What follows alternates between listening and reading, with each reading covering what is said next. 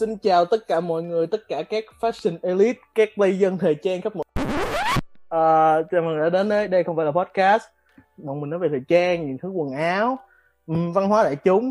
Hôm nay thì như thường lệ mình sẽ có anh Thuan Tran và Xuân Lộc. Chào tất cả mọi người. Hello. Đây là mình đây. Thì hôm nay cái podcast mình có một khách mời rất là đặc biệt, đó chính là anh Hoa Do. Thì mình cũng mời anh Hòa giới thiệu một ít về bản thân được không? Hello, mình là Hòa. Thì công việc chính của mình hiện tại là đầu bếp tại nhà hàng vậy thôi. Còn ngoài ra thì mình cũng là người thích thời trang và có dành thời gian để tìm hiểu về các hình thức nghệ thuật khác nhau, phải là phong phú. Nói anh Hòa hơi bị xịn vì cái mảng rành nhất là về truyền thống văn hóa Việt Nam, và mà mình sẽ đi vào vấn đề đó sau, nhưng mà em khá respect anh Hòa chỗ đó, thì em rất vui vì có anh đến với podcast ngày hôm nay của bọn em. Ok, thì hôm nay bọn mình thu âm là vào hiện tại đang là mùng 2 Tết ở bên Mỹ, và chắc cũng mùng 2 Tết ở bên Việt Nam đúng không? Mùng 2 Tết bên Việt Nam. Yes sir, yes sir.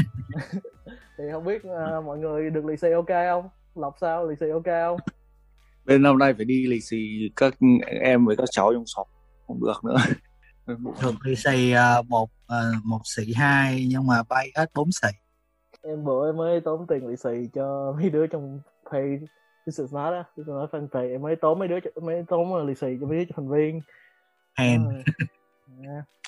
Cũng có 4-5 thằng nha, thì đang tuyển 5 thằng mới mà cái đó từ từ nói.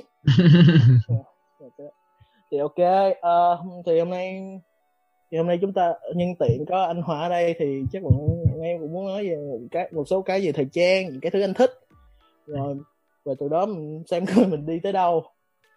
Thì theo em biết thì anh Hòa là một fan hơi bị bự của Kris Van Assche, không biết phải không? Kris Van Assche. Thì chủ đề đầu tiên em muốn đi vô là anh thấy sự khác nhau giữa Dior của Kim Jones với Dior của thời Kris là như thế nào? Anh có thể nói cảm nhận của anh không? Rồi có gì mình từ đó mình bàn luận. Bản thân thì về cả hai hình thức thời trang thì đương nhiên vẫn nhắm tới cái thị trường để có thể bán được quần áo của mình, đó là cái đích cuối cùng của mỗi cái thương hiệu. Thì cả Kim Jones và cả Kris Van Assche đều có những cái nhìn nhận khác nhau về thời trang. Tuy nhiên họ có một mục đích chung mà mình muốn nói tới là họ muốn sản phẩm có thể được bán nhiều hơn, được chạy hàng trên thị trường. Thì Kris Van Assche có một cái góc nhìn nó khác biệt hơn so với Kim Jones về cái vấn đề này. Thì bản thân anh thấy về Kim Jones thì có những cái sản phẩm nó mang tính chất thị trường nhiều hơn là Kris Van Assche. Thì cái tính chất thị trường nó sẽ boost cái sale tốt hơn, vì cái tên tuổi của Kim Jones đã là một cái vấn đề để mọi người có thể bàn tán rồi, là thứ nhất. Thứ hai nữa thì cái vấn đề những cái sản phẩm thị trường đó, nó cho phép Kim Jones có thể thực hiện những cái techniques trên sản phẩm nó ít cầu kỳ hơn, và ví dụ như in ấn là một trong những cái thể hiện rõ nét nhất về cái sản phẩm. Mà bản thân anh thấy là nó reflect rõ nét nhất về cái chất lượng của sản phẩm thông qua cái vấn đề thị trường hóa của sản phẩm như thế nào. Anh thấy kiểu Kim Jones mới vào Dior, anh thấy bắt đầu kiểu thúc đẩy mấy cái collaboration, mấy cái kiểu in ấn, mấy cái graphic. Đúng rồi, họ muốn hướng tới những cái gì nó thị trường hóa hơn để họ có thể tạo cái hype xung quanh cái sản phẩm đó, để người ta có thể sử dụng sản phẩm đó đơn giản chỉ là một hình thức khẳng định nhiều hơn là một cái giá trị có thể thể hiện qua thời trang. Ví dụ tao nói ok, tao đang mặc một cái sản phẩm collaborations của Kim Jones và một cái hãng khác thì nó nổi tiếng. Yeah. Đó là một hình thức khẳng định chứ không hẳn đó là mang tính chất thời trang. Thì đó là cái sự khác biệt. Theo anh biết thì Kim Jones với lại Virgil Abloh là một đôi bạn cùng đồng hành. Thực chất là Kim Jones là mentor của Virgil. Câu hỏi của anh là do Virgil với Kim Jones á là mentor của nhau, thì em có nghĩ là cái hướng đi của Kim Jones nó quá an toàn? Anh thấy hướng đi của Virgil với hướng đi của Kim Jones nó có giống nhau không? Với lại anh thấy Kim Jones có quá an toàn quá không? Bản thân anh thấy nó có sự tương đồng. Có nghĩa là nó có sự tương đồng, mà để gọi là giống nhau thì chưa thể. Tuy nhiên nó có sự tương đồng, có nghĩa là Kim Jones thì là dựa vào cái kinh nghiệm cá nhân và cái mục đích rõ ràng mà cái việc Kim Jones muốn đạt được. Ví dụ chẳng hạn như Kim Jones muốn đạt được một cái lượng sale nhất định, thì dựa vào cái kinh nghiệm cá nhân, Kim Jones sẽ thực hiện hóa điều đó thông qua những collaborations. Còn về Virgil Abloh thì anh thấy là mặc dù được thừa hưởng những cái kinh nghiệm của Kim Jones, nhưng mà Virgil Abloh chọn một cái con đường nó khác hơn một chút xíu. Là Virgil Abloh vẫn có áp dụng những cái của riêng mình để tạo ra một cái sản phẩm có hình thức khác biệt hơn là những gì mà mọi người sẽ nghĩ. Mọi người thường đánh giá Virgil là kiểu như là một cái DJ, họ không có một cái kinh nghiệm, hoặc là kiểu như tay ngang gì đó. Đó là nhiều cái đánh giá chung của nhiều người về Virgil. Tuy nhiên Virgil cho tới lúc này vẫn thể hiện trên phương diện thời trang là khá ổn. Yeah. Thì cảm nhận của em á, thì em nghĩ mọi người cái này không biết nói tập trước chưa. Thì Virgil, em thấy Virgil một người giống như kiểu bị bình phong, bị chửi nhiều quá. Em thấy Virgil kiểu cái cách của ổng làm, ổng có nhiều cái rất là thú vị. Ổng nói sao ta, ổng luôn luôn đưa cái tôi, ổng luôn luôn, em thấy ổng rất thích reference những cái gì, cái văn hóa châu Phi, văn hóa Ghana của ổng nếu em nhớ không lầm. Thì em nghĩ đó là một điều rất hay kiểu, và dù đúng là có những cái chỉ trích xứng đáng cho Virgil, thì chỉ trích xứng đáng cho Virgil, nhưng mà em cũng nghĩ là em cũng nghĩ là Virgil vẫn có tí gì đó hơn Kim Jones. Và cảm nhận cái này cá nhân của em là em thấy Kim Jones càng ngày càng chán. Dior, kiểu trong Dior em cảm thấy Kim Jones quá an toàn đến mức mà giờ gần đây em cảm thấy rất là chán. Em không biết anh cảm thấy gì không, nhưng mà kiểu em nhớ lúc mà hồi đó em coi tầm 29-20, em thấy kiểu Stussy cũng ok rồi, cái Dior 29 ấy, có cái đường màu hồng hoa cái kiểu, em cũng kiểu ok cũng được rồi Jun cái kiểu, xong càng về sau nó kiểu nó hơi mờ nhạt rồi. Còn Lộc thấy sao? Lộc thấy kiểu thấy cái sự khác nhau về của Kim Jones với Kris không? Hay có cảm nhận gì không? Có, bởi vì là kiểu Kim Jones hướng đi vốn ban đầu là kiểu khác với cả Kris Van Assche.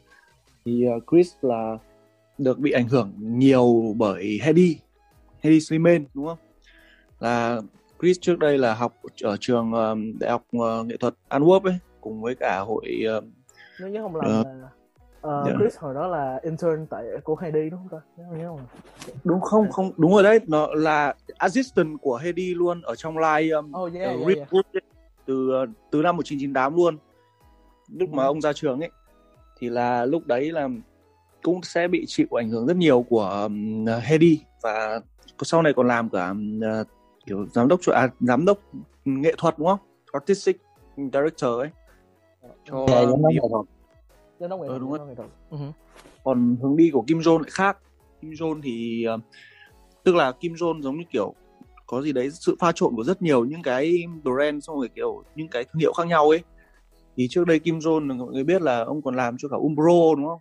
Cái hãng thể thao này. Lâu lắm rồi. Umbro rồi là Hugo Boss này, rồi còn cả cái thương hiệu của Kanye West ấy. Kanye West cách hơn 15 là pastel đúng không? Pastel yeah. Rồi đến cả những em phổ biến hơn kiểu Top Man hoặc là cái brand kiểu Iceberg, thì cái sự ảnh hưởng nó cũng sẽ khác biệt. Vì Kim Jones là đấy, hướng đi là giống như kiểu cái gì đấy nó mang một cái phong cách khá là kiểu lãng tử ấy. Kris Van Assche. Còn Kim Jones thì thiên hơi hướng là sẽ kiểu để cho nhiều người sử dụng được quần áo của mình hơn. Nó sẽ khác biệt. Điều nữa là Kim Jones rất thích collab. Đúng. Đặc biệt thích collab, có thể là tốt, có thể là xấu, mà kiểu có thể kiểu như, sẽ có những cái rất là xịn, như là nhớ đợt hồi Louis Vuitton với Supreme á, cái đó cũng hơi cái đấy thì cái đó là collab để đời luôn iconic luôn của Kim Jones ấy. Trước kiểu đấy như kiểu cái nốt nhiều cái điểm nhấn cuối cùng trước khi mà kiểu Kim Jones rời Louis Vuitton xong rồi sang Dior ấy. Yeah. Thì ok, thì nói chung cũng nói sơ về Kim Jones, nói sơ về Virgil Abloh, thì Với lại anh thấy cũng có một vài điều nữa. Thật ra khi mà mình so sánh giữa Virgil Abloh và Kim Jones, nó có rất là nhiều cái hình thức để mình có thể so sánh. Chẳng hạn như là mình đang muốn chê trách Virgil Abloh hoặc là Kim Jones cho cái khía cạnh nào. Có nghĩa là họ vẫn là một cái doanh nghiệp, một cái tập đoàn doanh nghiệp rất là lớn. Nếu như mình chê trách họ trên cái phương diện là quần áo, thời trang tính riêng hoặc là doanh thu tính chung á, thì nó là hai câu chuyện hoàn toàn khác. Có nghĩa là một phần lý do mà hồi đó khi anh ở bên Úc này, anh chơi rất là thân với Dior thôi và cả Christian Dior bình thường ở bên Úc này, thì cái tin của Kris Van Assche bị sa thải, nó bị thuyên chuyển, sử dụng cái từ thuyên chuyển, nghĩa là nội bộ đã người ta biết rất là lâu rồi, nó đã được lưu truyền, nó đã được kiểu như pass around trong nội bộ đã chắc phải là tầm 3-4 tháng rồi. Thì có nghĩa là vấn đề ở đây, có nghĩa là có thể là Kris Van Assche họ không có là mặc cái vũ đồ có thể đẹp, nhưng mà chưa có thể tạo ra được một cái hình ảnh mà cái hình ảnh đó dùng để mang lại có một cái lợi nhuận nhiều hơn so với thương hiệu có thể mang được. Ví dụ như anh nghĩ là chẳng hạn như Dior là một cái tên tuổi lớn, tập đoàn LV bỏ tới 13 tỷ để mua về Dior, thì họ muốn nhận lại cái giá trị nó nhiều hơn.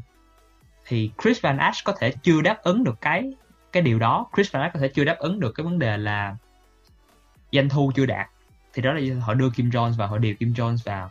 Rồi Virgil Abloh họ muốn một cái gì đó có thể duy trì được cái hình thức và duy trì được cái giá tiền, cái chất lượng sản phẩm của họ và duy trì được doanh thu, nên họ mới đưa Virgil Abloh vào. Và thậm chí khi chúng ta nói về cái vấn đề này á, chúng ta cũng chưa biết chắc chắn rằng liệu Kim Jones có còn ảnh hưởng tại LV hay không. Tại vì kiểu như một designer đó, nếu như trên phương diện thời trang có thể mình sẽ chê trách họ, mình sẽ có những cái thứ mình bàn vô, nhưng mà trên phương diện khi nếu như mình là chủ của tập đoàn LV, mỗi cá nhân của mỗi người ở trong cái podcast này sẽ có một cái nhìn nhận khác nhau về cái vấn đề làm như thế nào để tập đoàn duy trì được doanh thu. Em hiểu anh, và em nghĩ là cái đó chẳng phải là trong những cái gọi là một trong những cuộc bàn cãi trong thời gian nhiều nhất. Đúng rồi. Kiểu doanh thu kiếm tiền hay là nghệ thuật. Đúng rồi, chính xác. Thì cũng có những người như kiểu Rick Owens, kiểu tạo ra những cái này em nói luôn, em rất ghét Rick Owens. Sao ao fan Rick Owens? Tớ rất ghét Rick Owens, nhưng mà em nghĩ là Rick Owens kiểu ổng là independent, ổng vẫn giữ được một cái tôi nghệ thuật của ổng mà, nhưng vẫn tạo ra những sản phẩm có thể tạo ra doanh thu. Mình nghĩ đó một trường hợp rất là hiếm, by the way, một trường hợp khá là hiếm.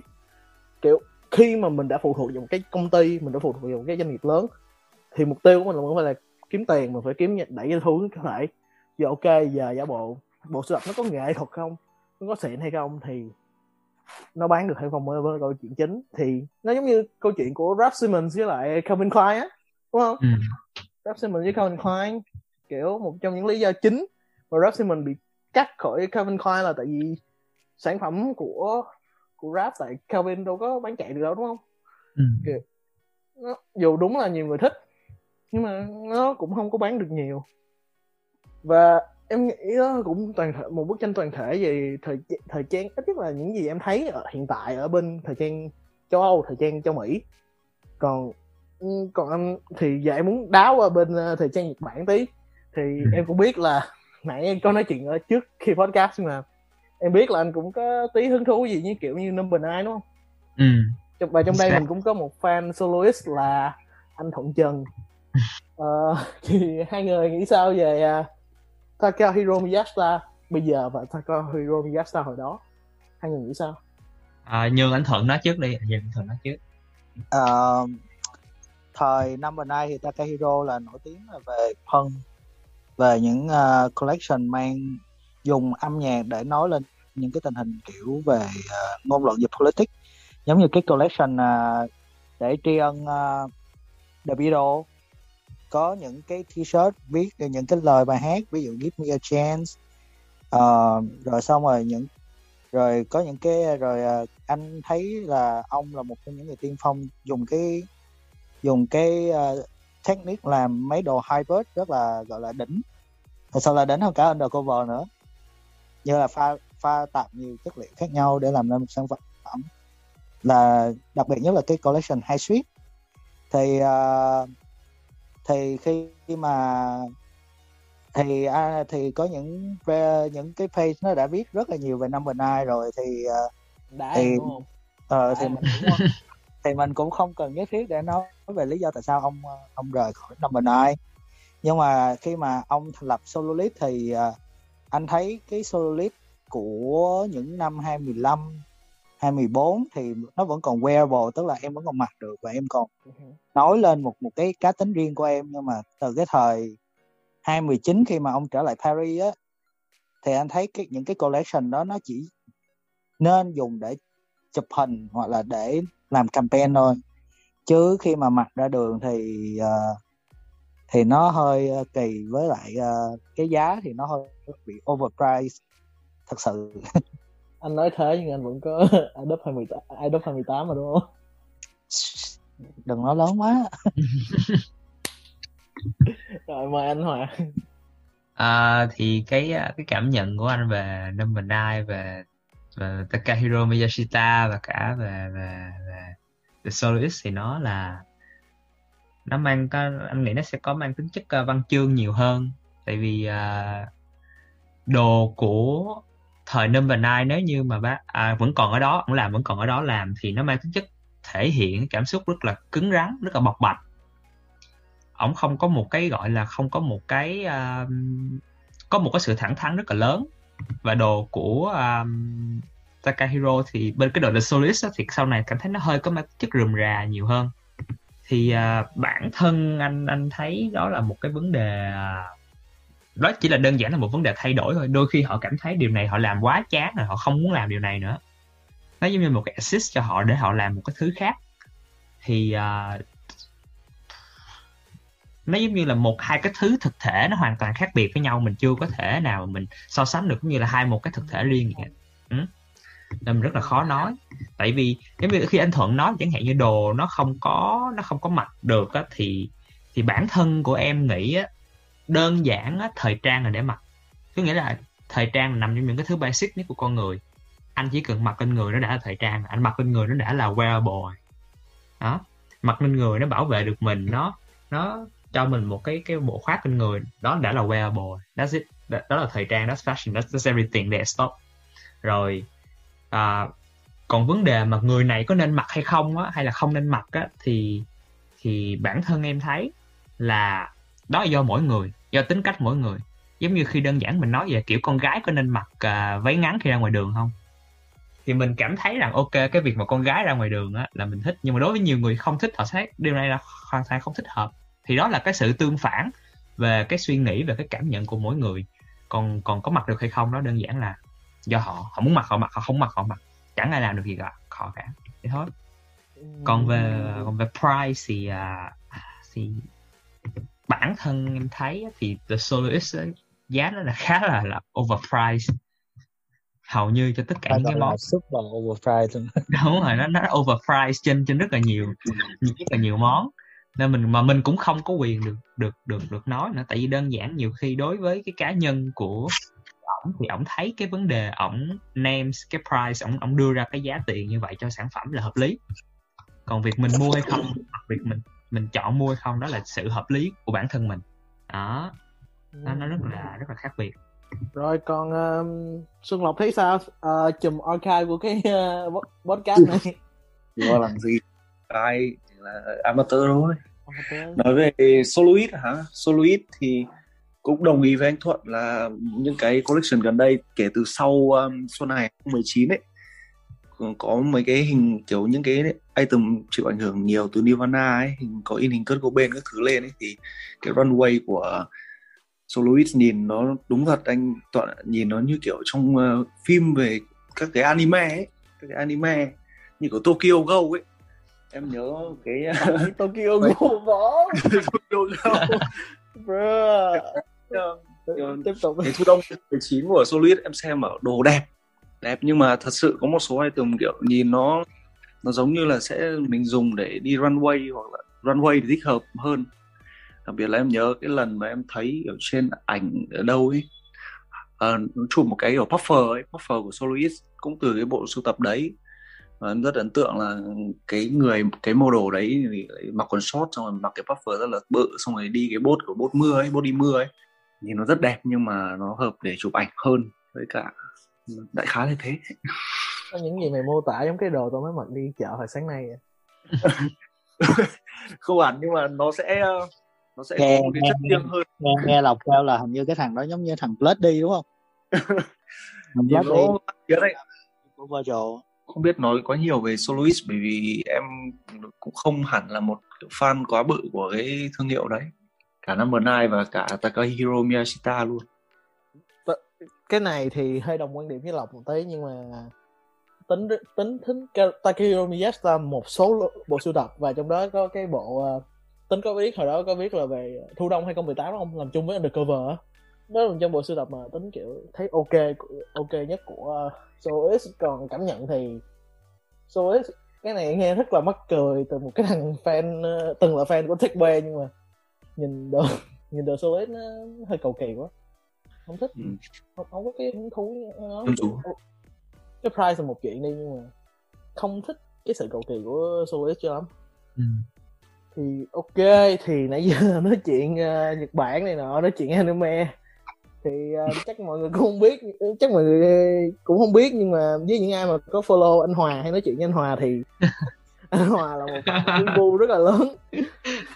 Thì trong đây thì cũng có em là một, cũng là Umbro, và Umbro anh Thuận thì như cũng Umbro đúng không? Anh Thuận cũng có coi anime rồi đúng không anh? Có còn một chút thôi. Rồi vậy trong đây là với lại đúng. Có bé Xuân Lộc có coi One Piece. Có, em xem One Piece, vậy em là Weibo, em tính là Weibo.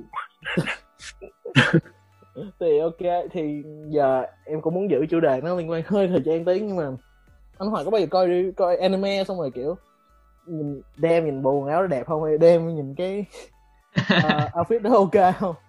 Có. Thì có chính xác, đó là cái chuyện mà rất là nhiều người đam mê như anime sẽ có cái xu hướng như vậy. Đó là lý do tại sao cosplay nó ra đời như vậy, họ sẽ có cái xu hướng họ thích cái nhân vật đó, mình sẽ cosplay nhân vật đó. Nói gì nói cổ điển nhất mà tính nói dù anime mà outfit thì phải là Akira, nhân vật Canada, Totoro Canada, mặc chiếc áo khoác da biker màu đỏ. Cái đó bây giờ nhiều người kiểu một là làm lại, hai là đạo, ba là lấy cảm hứng quá trời luôn. You know. Thì em nghĩ em thích cái vấn đề về anime manga với lại thời gian lắm, nhưng mà kiểu dạo gần đây em bắt đầu kiểu là nhiều nhà thiết kế bắt đầu đi vô nhiều hơn, thì trong đó là có Yohji thì cũng có làm xưa có làm vài cái rồi, nhưng mà anh thấy sao về kiểu anime có vài cái. CDG cũng có vài bộ, vài campaign cũng có với Akira cái kiểu. Thì nếu em nhớ không lầm thì nếu mà nói Akira là CDG, còn Yohji là cái Junji Ito. Thì em không biết mọi người thì bắt đầu với anh Hòa trước, nhưng mà mọi người nghĩ sao về cái vấn đề thời trang với anime bắt đầu đi song song với nhau, bắt đầu gọi là dung hợp với nhau? Cái sự giao thoa đó có anh nghĩ nó sẽ là cái sự tất nhiên á, giống như là Liên minh huyền thoại và Louis Vuitton vậy á. Đó là cái sự kết hợp tất nhiên, có nghĩa là sao? Có nghĩa là dần dà bây giờ những cái ranh giới giữa những cái hình thức này nó không có còn mập mờ nữa, có nghĩa là không như xưa chẳng hạn như thời trang cao cấp được định hình bởi những cái người có tiền. Thì thường những cái người có tiền khi xưa sẽ là những cái người lớn tuổi, những cái người đó sẽ có một cái taste, một cái nhìn nhận về thời trang nó khác biệt hơn.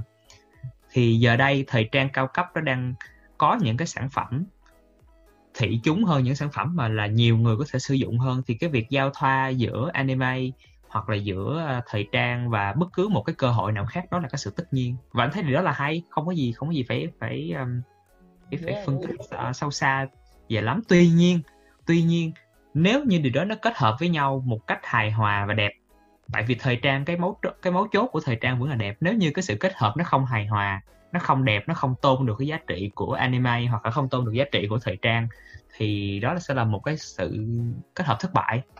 Đó là cảm nhận của em về Gucci với Doraemon. em, em không hiểu luôn á, ý là ok sao Gucci, sao Doraemon, nhưng mà em cái cảm nhận của em khi nhìn vô em kiểu ủa đó nhiên... đó như anh nói đó là cái cảm nhận của mình trên phương diện thời trang đó. Như anh nói giờ mình nói là mình phải luôn luôn nhìn nhận về hai phương diện thời trang và phương diện kiếm tiền. Đối với Gucci đó là một phương diện kiếm tiền rất là tốt, khi họ có thể kết nối một cái thứ gì đó, một cái hình ảnh nó mang tính chất đại chúng, một hình ảnh mà tất cả mọi người trên thế giới đều thích, chẳng hạn như là Doraemon, người Việt Nam cũng thích, người Mỹ cũng có người thích, người Anh cũng có người thích, nói chung là nó mang Trung Quốc đúng, Hàn Quốc, Indo, nói chung là mang một hình ảnh đại chúng rất là lớn, thì điều đó sẽ giúp cho cái tên tuổi của Gucci họ có một cái thông điệp nào đó dễ dàng hơn, một cái thông điệp nó mang tính chất thân thiện hơn đó. Thì đó là cái điều và nó kiếm được rất là nhiều tiền. Đôi khi nhiều ta không thích Gucci nhưng mà người ta thích Doraemon à, người ta không thích Gucci, người ta ok Gucci không phải là cái thứ họ thích, nhưng mà họ thích Doraemon, họ willing to pay, họ sẵn sàng, họ móc túi ra để họ trả cho cái món đồ mà họ không hề thích, thì Gucci vẫn nhận được cái profit từ cái vấn đề đó, nhận được cái lợi nhuận từ cái vấn đề họ bán được cái đó chỉ vì Doraemon thôi, đúng không?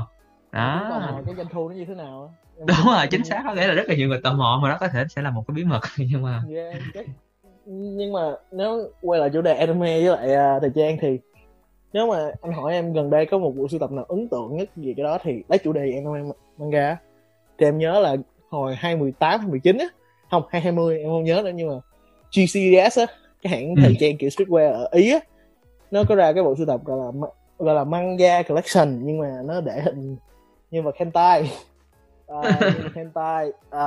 rất là lộ liễu, rất là spicy, thì em nghĩ đó là một cái rất là thú vị, tại vì chưa nói gì đến manga anime thì hentai á, là một cái gì đó, hentai nếu mọi người không biết tại sao lại không biết, nhưng mà hentai là một dạng manga anime nhưng mà dành cho 18+, thì khi mà em thấy cái hay ở đây á, là tại sao là khi mà họ lên một cái thứ rất là cụ thể, rất là thú vị và họ đưa nó vào sản phẩm của mình, và cái này không phải kiểu collab với lại bất cứ cái hãng hentai hay hãng manga nào đâu, dù nó cũng sẽ rất là thú vị, nhưng mà nó là việc họ tự tạo ra những nhân vật của họ lấy cảm hứng đó, họ đưa vào và tạo ra một sưu tập rất là màu sắc, rất là thú vị, và em nghĩ đó là một cái hay, tại vì anime manga nó có một cái tiềm năng rất lớn, tại vì đó giờ thời trang mình kiểu nó nếu có reference thì nó chỉ rất là ít về manga anime, mà họ nếu có thì họ chỉ reference về kiểu comic book Nhật Bản, comic book Mỹ, Batman, Spiderman, chứ em rất ít khi thấy manga anime, và với một tư cách là một thằng rất là weeaboo, rất là anime thì em rất thích điều đó. Còn với những người như là Lộc và anh Thuận thì bắt đầu Lộc trước, thì một người Lộc không rành anime, Lộc nghĩ sao khi mà kiểu những cái hình ảnh anime bắt đầu xuất hiện trong thời trang? Thật ra nó cũng không phải là mới, bởi vì là nó cũng xuất hiện từ khá là lâu, từ trước rồi. Nó hầu như là kiểu liên quan đến sự kết nối của kiểu những cái người mà đưa ra những cái ý tưởng đấy. Anime cũng là do người vẽ hay là comic thế, hoặc là kể cả quần áo thứ đằng sau những cái thương hiệu đều là những bộ não điều khiển, đúng không? Nó sẽ ví dụ khá là lâu đi, biết là đợt 2018 ấy, nhớ là lần đầu tiên thấy Ficte của Yoshiyuki Konishi, biết mọi người biết brand đấy đúng không? Thì là có sử dụng hình ảnh của Mất Ly là một cái nhân vật chú chó ấy, có cái nụ cười khá là khả ố, thì đấy cũng là lần đầu tiên khảo, hoặc là thì đấy cũng là một cái bộ kiểu một sự collab ấy, có sự xuất hiện của hình ảnh comic ở trên sản phẩm thời trang mà cũng khá lâu đời từ những năm 1999, hoặc là kể cả đặc biệt là Yohji là một trong những cái người mà rất thích kiểu sử dụng những cái hình ảnh của anime Nhật Bản. Nên các sản phẩm là Weibo. Hồi đó có viết một bài, anh chưa đọc cái Weibo. Nếu như mà từ 1999 thì có Yoshiyuki Konishi, thì năm 2000 luôn đi, Yohji cũng có đưa ra rất nhiều những cái mẫu cà vạt ấy, tie ấy, in hình của Astro Boy rất là đẹp. Bây giờ giá bán những cái đấy cũng khá là cao á. Hoặc là Thậm chí còn có một cái bộ còn có một cái anime nữa cơ, không nhớ tên, cũng về robot. Cũng về robot gì đó đúng không? 2008 có collab. Không, cái đấy là một cái khác, một cái anime từ năm 1960 mấy cơ, khá lâu rồi cơ, về robot cũng được Yohji in hình lên cà vạt. Còn cái tín nói là bộ là Yohji Prom với cả là Cyborg 009 đúng không? Thì cũng là chứ vào năm 2009 luôn, 009. Cái đó có cái áo kiểu áo len ấy, áo len xong rồi còn có một số cái kiểu cốt có chất liệu bằng len. Mấy bộ sưu tập đấy thì cũng khá là iconic kiểu. Nhưng mà ví dụ như Yohji với cả anime thì nó là sự liên kết gần, bởi vì là anime là đều là vốn bắt nguồn từ Nhật Bản, và Yohji cũng là một nhà thiết kế của Nhật, một nhà thiết kế lẫy lừng luôn.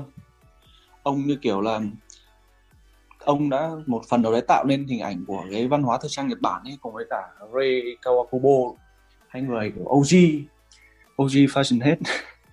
khi mà Yohji ấy sử dụng những cái hình ảnh của anime lên thì ông điều chỉnh, xong rồi ông kiểu bớt giảm, xong rồi thêm những cái của chính bản thân mình vào, thế nên là tạo được những cái hình ảnh rất là ấn tượng. Và bây giờ một số cái item của Yohji có sử dụng hình ảnh anime vẫn được người ta săn đón đúng không? Còn gần đây thì có như Tín nói vừa nãy là Doraemon với cả Gucci. Theo mình thấy thì cái bộ sưu tập đấy giống như kiểu để cash cow hơn, nó kiểu để thu tiền, vắt sữa bò thì nó vắt sữa bò thì nó thật sự không có cái gì quá ấn tượng. Nó chỉ là hình ảnh của Doraemon này, xong rồi là có monogram của Gucci, tức là nó rất là kiểu nó rất là đại chúng, và cái giá của nó thì cũng không yêu thương mấy, không được kiểu affordable cho mọi người mấy.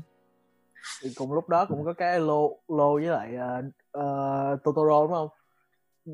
Đỡ hơn Doraemon Gucci không, hay là kiểu về Totoro cái này cũng có thể cũng gọi là một dạng là kiểu cash cow, nhưng mà bởi vì nó vẫn không quá là kiểu thể hiện được cái gì nhiều ấy. Nghĩ là một cái thương hiệu như Louis V, khi mà Louis V không đọc cái đấy khá khó phết.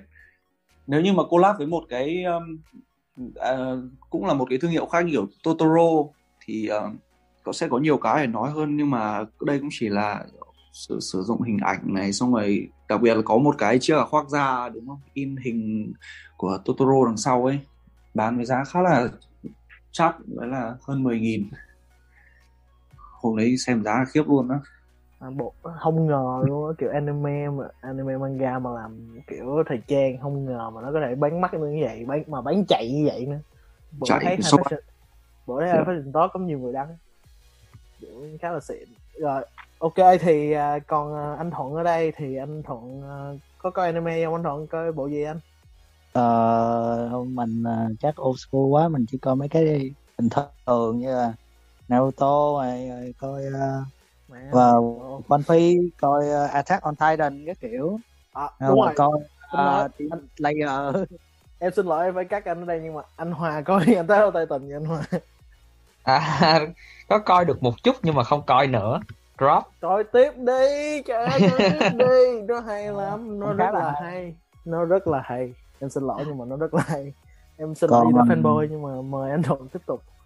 Còn suy nghĩ của anh về collab của hãng thời trang này thì anh thấy là anh đồng ý với Lộc là anime là bắt nguồn từ Nhật, và các design Nhật hay lấy những cảm hứng từ anime, lấy cảm hứng từ hoạt hình Nhật, thì Yohji là gọi là đỉnh cao rồi.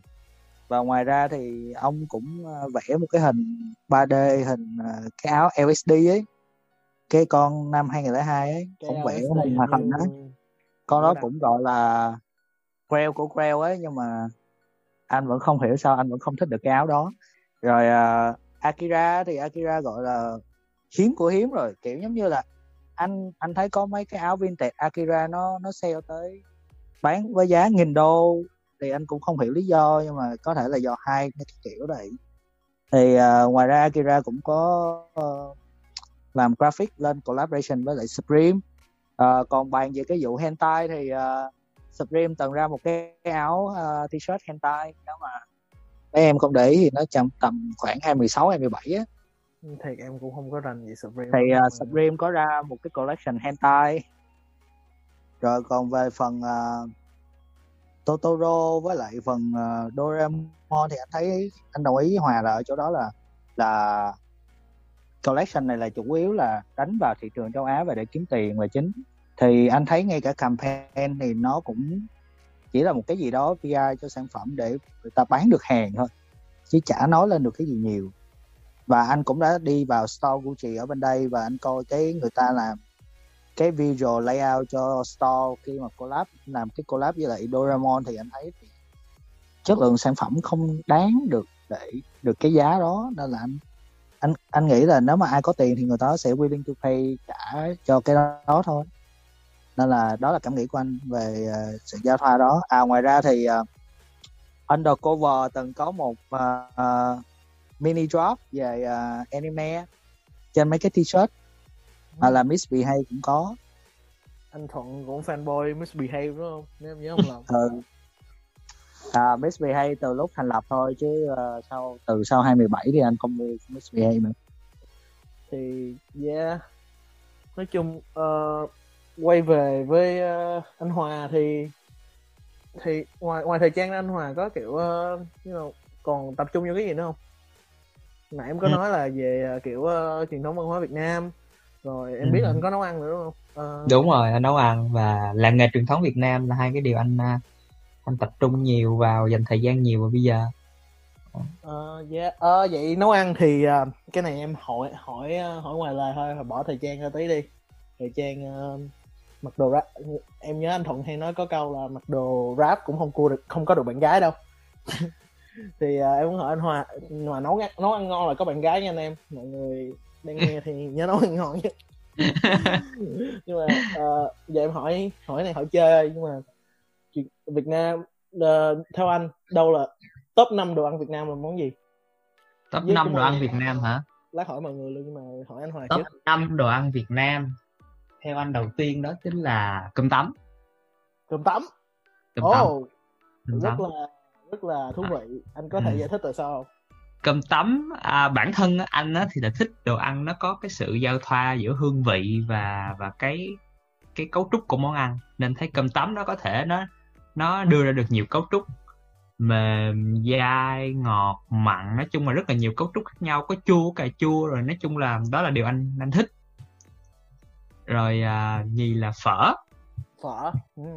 Basic bitch. Đúng rồi, basic. Thứ ba là anh sẽ nói đó chính là bánh bèo. Bánh bèo chính xác, nó nằm trong top những món ăn ra bánh bèo. Và không phải là bánh bèo nữa, anh có thể nói là đồ Huế nói chung nằm ở top 3 của anh. Top 5, 4 là cái gì ta? 4 là sẽ có bánh xèo. Vậy đồ Huế, món đồ Huế. Đó, bánh xèo đó nó xuất phát từ nhiều nơi nhá. Có bánh xèo miền Tây nữa tính rồi. Em xin lỗi nha, em không rành gì cái này nha. Đúng rồi. Em mọi người có sai mọi người đừng chửi nha. Nhưng mà... Cái năm đó chính là bún ốc ở ngoài Hà Nội. Bún ốc.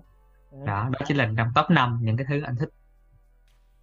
Thì top 5 của em thì em biết cái này không hẳn, cái này cũng có thể tính là đồ ăn Việt Nam, nhưng mà nếu mà em hỏi top 5 của em thì đầu tiên chắc chắn em thích là hủ tiếu Nam Giang.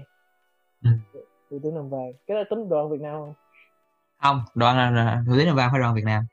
Không tính đúng không? Không tính. Không tính. Vậy thì bún bò Huế. Bún bò Huế. Tại em không nghĩ là ai có thể ghét bún bò Huế được, tùy, nhưng mà em không nghĩ có người sẽ ghét bún bò Huế được. Thứ hai thì cơm tấm, em rất thích một tô cơm tấm ngon. Kiểu em hiện tại tại em đang kiểu ở vùng ngoại ô ở Mỹ á, nên kiểu không có nhiều quán Việt á, không có nhiều tiệm Việt, nên em có thử nấu cơm tấm á, mà kiểu vẫn xuống Cali đi anh giá đi ăn cơm tấm. Em muốn lắm mà dịch không à. Dịch nha mọi người, ở đó khẩu trang không đi đâu nha. Thì em làm bì ngon, chả ngon, sườn ngon, kiểu nó tất cả mà đầy đủ cho một tô cơm tấm thì rồi nó tuyệt vời, mà nó pha trộn nước mắm mà. Nói chung là rất là ghiền. Cái thứ ba đang Em cũng đang Tết thì mọi người chỉ có ăn được cơm vịt thôi. Thì ok, thì thứ ba của em là bánh cuốn. Bánh cuốn vẫn tính đúng không? Bánh cuốn là đồ tàu hả? Đồ tàu hay đồ... bánh cuốn đồ tàu đúng không? Đúng rồi, bánh cuốn đồ tàu. Bánh cuốn đồ tàu trong... trời ơi! Em giấc mộng tan vỡ, em xin lỗi. Trong giùm trà. Xin lỗi mọi người. Nói chung ở trong Nam đồ ăn nhiều quá không biết. Thời trước này anh thấy đồ ăn ở Sài Gòn nó giống như là nó là một cái sự gọi là giao giữa nhiều cái văn hóa khác nhau, yeah, để nó tạo cái riêng của nó. Cũng khó phân biệt đồ nào. Ý một cái này em không có biện hộ cho vì em không biết nha, nhưng mà em cũng khó phân biệt. Thì đêm nó không có bánh cuốn thì chết em mà. Thì thứ ba là phở, em sẽ phải bi sức vậy mà phở. Kiểu em không biết kiểu trong đây có anh Thuận, anh Hòa với em là người là đang ở nước ngoài, và có bé Xuân Lộc còn đang ở trong Hà Nội. Thì nhưng mà kiểu với em á, tới đây em á, khi mà em ăn một tô phở ngon á, khi em đang ở Mỹ á, thì nó cái cảm giác nó nhớ nhà, nó tuyệt vời lắm anh. Kiểu ăn một tô phở ấm đậm đà, kiểu ngày trời lạnh không là cái gì luôn. Phở mà cái khó là tìm được tô phở ngon nha, ở cái chỗ em đang sống. Ở Hà Nội là phải làm một bát phở gánh.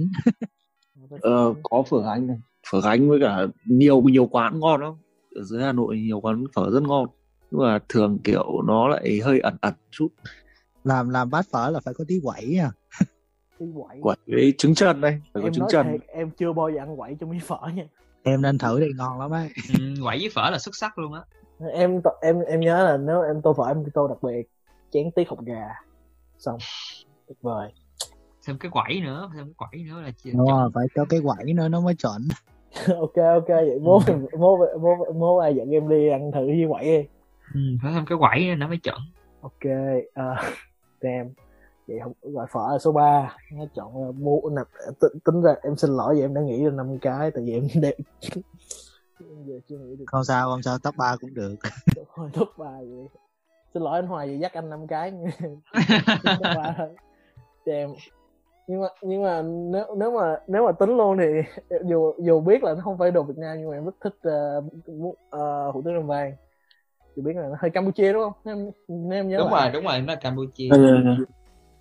Nhưng mà em luôn thích một tô hủ tiếu Nam Vàng. Tại trong Nam mình nấu hủ tiếu Nam Vàng kiểu nhiều người nấu, nhiều tiệm nấu đúng ngon.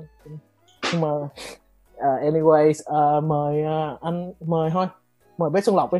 Xuân Lộc top 3 đi, top 3 đi, top 5 cũng được. 3, 5 đi, nhiều lắm. Món ăn Việt Nam thì quá nhiều. Món nào tôi không thích. Trong đây tính ra Tào nấu ăn, có tính với Lộc nấu ăn nè, rồi anh Hòa cũng nấu ăn nữa. Anh Thuận nấu ăn nhà không? Anh Thuận chắc là có. Không, em nhà phòng không có bếp em. Thôi mốt em xuống với Cali em đem nồi thịt hộp dịch cho anh. Ok em. Ok anh, nhớ đãi em ăn lại. Rồi, mời Lộc tiếp tục nha. Top 5 của em sẽ là số 1 sẽ là bún riêu cua. Riêu tổng hợp luôn. Bún riêu cua. Không biết, nhưng bởi vì ở trong miền Nam thấy cũng không có món đấy, nhưng món đấy ở miền Bắc thì sẽ ít đấy. Có chứ, canh bún là có chứ em. Có, nhưng mà em ăn trong đấy thì em thấy nó kiểu nó khác với anh. Là ở trong đấy là viên riêu, ở trong đấy là một viên đúng không? Nó là viên riêu cua. Xong rồi kiểu topping ở trong miền Nam nó cũng có hơi khác với miền Bắc. Thì em thích bún riêu cua là số 1. Số 2 của em sẽ là có tính đồ uống không? Chơi luôn. Cà phê trứng anh. Cà phê trứng tuyệt vời. Mới uống được lần đầu hồi 2019. Ngon ơi là ngon luôn. Dù mọi người sẽ qua đây em dắt em đi uống cà phê trứng. Em thích cà phê trứng lắm. Em thích cà phê trứng luôn. Em hồi 2019 em uống thử. Tôi uống chung với mấy người bạn. Lúc đó là em đang ngồi ở Seattle. Lúc đó em đang em nhớ không lầm là em đang phụ anh Tân, lúc mà anh Tân founder VSG á, anh làm cái garage sale souvenir, heo cam sale vậy á, nhưng mà em có đi uống cà phê trứng sau đó và đem. Tuyệt vời. Tuyệt vời. Sao anh Tân? Rồi, sao với trẻ? Sao với trẻ? Rồi mời Lộc tiếp tục đi. Xin lỗi các lời Lộc quay nhé. Thực ra thì số 3 nữa là một món mà nổi tiếng ở miền Bắc, ở đặc biệt là cụ thể ở Thanh Hóa, đó là nem chua. Nem chua càng lâu càng chua càng ngon. Cái có ai ăn không phải nem chua rán, nem chua thịt á. Đúng rồi, càng chua càng ngon, chính xác. Càng mà để siêu ngon. Là lết càng quá. Lý tưởng nhất sẽ là để nem chua tầm 2 ngày xong ở bên ngoài, nhưng mà để thành 4 ngày xong bóc ra ăn nhưng mà vẫn thấy ngon. Thì nó chua hơn. Mặc dù biết nó không lành mạnh lắm. Số 4 sẽ là phở. Món đấy chắc kiểu cũng khá là iconic rồi. Iconic quá rồi. Nhớ essential ấy. Nhớ bữa có ai nói phở chỉ đứng hạng 3, đứng hạng 4 gì chữ quá trời. Không, nhưng mà món ăn Việt Nam thì kiểu nói chung là trong một lít mà món ăn Việt Nam thì có thể mỗi người một khác, nhưng một kiểu gì cũng sẽ có phở. Kiểu khó mà thích nhất là kiểu mùa đông ấy, hoặc là hôm nào buổi đêm ấy đi ăn một bát phở sẽ gọi kiểu có tất cả các loại thịt cắt ở trong đấy, là gầu này, tái này, chín này, nạm này, xong rồi cả gầu gân chín về sắt đủ hết, cả sốt vang luôn, xong rồi cho quả trứng trần vào thêm quẩy thì ăn có mà no đến sáng. Anh nhắc tới sốt vang, em cái này em hỏi live luôn nha, nhưng mà anh Hòa biết sự khác nhau giữa bò sốt vang với bò kho không? Thì em chưa bao giờ ăn bò kho, em chưa bao giờ ăn bò sốt vang. Anh nghĩ là bò sốt vang đó là nó bắt đầu từ một cái món của Pháp, món bò hầm bằng rượu vang của Pháp, beef bourguignon, thì đó là một cái món của Pháp, thì người Hà Nội họ sẽ biến tấu từ cái món đó ra. Nó nấu từ vang thôi chứ không có gì, nấu từ rượu vang và cà chua. Đấy, giống như nếu như á, em biết một vài nơi á rất là đặc biệt, ví dụ như em về Nam Định á, em thấy phở rất là đặc biệt.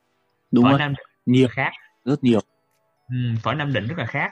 Nó có cà chua trong phở nữa.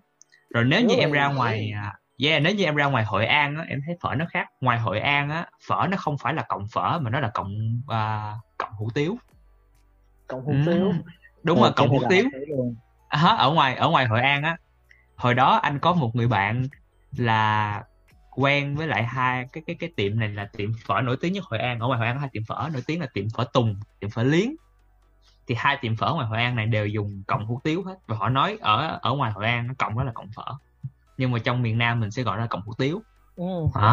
Thực ra nếu anh qua bên Mỹ thì hai cọng đó y chang nhau. Đúng rồi, phở ăn liền anh thấy nó y chang nhau, nhưng mà ở miền Trung mình đó, ở đặc biệt là Hội An họ sẽ dùng đó là phở từ cọng hủ tiếu. Okay. Nếu em ra Đà Lạt thì em ăn phở thì nó sẽ không cho em rau giống như kiểu miền Nam đâu. Nó sẽ cho em xà lách. Đúng rồi, chính xác. Đó là chính xác. Rồi thôi Lộc tiếp tục đi, xin lỗi các lời Lộc. Còn một món này ở đấy em vừa nói phở xong, phở kiểu cũng là một trong những món ăn rất là không hẳn là lâu đời lắm, nó mới chắc thì có từ lúc mà Pháp xâm lược Việt Nam ấy. Chắc anh Hòa cũng biết. Trước em thích phở lắm, em còn kiểu nghiên cứu phở, nhà phở học. Ai phở học? Trước là cũng người Pháp sang đây họ cũng thích ăn bò, nhưng mà người Việt thì lại thích ăn trâu. Thì sau này đúng rồi anh, thì bò bán ở đây chả ai mua cả, thì những người ta bán rẻ. Thì người Việt là thì nhiều món ăn Việt Nam có nguồn gốc từ những người dân nghèo, người lao động. Giống như đúng rồi anh, thì là họ cũng sẽ giống như kiểu cơm tấm cũng là bắt nguồn từ một đồ ăn của người lao động nghèo. Đúng rồi. Phở là họ mua những cái xương bò mà chả ai mua về, xong rồi cho thịt bò, và ban đầu là xáo trâu ấy, thì là sau khi sử dụng thịt bò, xương bò thì họ gọi là món xáo bò. Thì phở gốc là thế, cũng khá hay. Khi nào mọi người cũng nên thử tìm hiểu chút về lịch sử của phở. Nhưng mà phở đặc biệt khi xưa nó làm rất là khác bây giờ không có giống như khi xưa. Đặc biệt anh biết á, phở ngoài Nam Định á, khi xưa á là người ta sẽ cho cá lóc vào nè, còn cả xá sùng. Đúng rồi, xá sùng là phở Bắc là sẽ cho xá sùng vào làm ngọt nước. Đúng rồi, thường trong miền Nam không cho xá sùng, nhưng mà ngoài Bắc sẽ cho xá sùng. Ở Nam Định sẽ cho cá lóc này, cá quả ấy. đấy, vâng, rồi bắp chuối nè, cà chua nè, xương gà nè. Đấy, ở Nam Định á, phở khi xưa thời kỳ đầu ấy, sau này đúng, không bắt đầu ra ngoài tới Hà Nội sẽ có thay đổi, xong rồi vào Sài Gòn thay đổi nữa. Mọi người đang lắng nghe thì xin thông báo luôn là podcast này giờ đổi tên thành lịch sử đồ ăn cùng Hoa Đỗ và Xuân Lộc. Okay. Món cuối cùng thì sẽ là bún chả. Bún chả ngon. Bún chả ngon.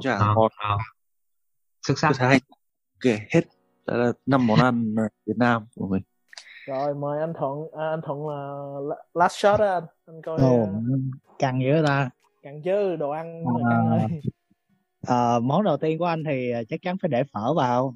Tại anh thì anh đang làm thêm part-time ở một nhà hàng phở thì để phở nhất luôn hả? Really? Nhưng mà anh cực kỳ rất là thích ăn phở Bắc. Đặc biệt là phở Thái Lan ấy. Khỏi nói luôn. Và ăn phở là bắt buộc phải có quẩy, không có quẩy là không ăn được. Đúng rồi, chính xác. Vậy em bỏ lỡ nửa cuộc đời em luôn hả? Rồi món thứ hai là chắc anh để gỏi cuốn. Gỏi cuốn? Ok. Anh cảm thấy là gỏi cuốn là một cái gì đó gọi là một cái sự khác biệt luôn. Trong những cái rô mà anh ăn ở Mỹ thì anh cảm thấy là gỏi cuốn nó đỉnh hơn cả mấy cái rô của nước khác. Nên là anh sẽ đặt gỏi cuốn ở vị trí thứ hai. Món thứ ba chắc cơm tấm. Thì anh cũng cực kỳ thích ăn cơm tấm, nhưng mà anh ăn đơn giản thôi, chỉ là sự anh là người ở Mỹ với em thôi. Anh là người ở Mỹ với em hỏi anh có anh ở Cali này chứ Sướng ơi, nhưng mà anh có bao giờ ăn cái quán cơm tấm nào đúng vị chưa? Chưa đúng không? Chưa. Nó vẫn có một cái gì đó gọi là công nghiệp hóa, kiểu như là bán vậy thôi. Nếu mà em muốn thật sự ăn cơm tấm ngon ở nhà, ăn ngon á thì em ở nhà em làm thôi. Chứ ra tiệm thì anh vẫn chưa thấy được cái tiệm nào gọi là ngon. Nhớ hồi em ở Seattle có cái tiệm anh cũng có mấy tiệm anh cũng ok, nhưng mà em kiểu không bao giờ bằng được, không hiểu sao không bao giờ bằng được. Nhiều khi biết sao không? Nó thiếu hương vị bụi đường á em. Thì mình ăn cơm tấm thường mình ngồi ngoài đường mình ăn. Thiếu hương vị Sài Gòn ấy. Thiếu mùi Sài Gòn. Rồi vị trí thứ tư thì là anh để cho cao lầu.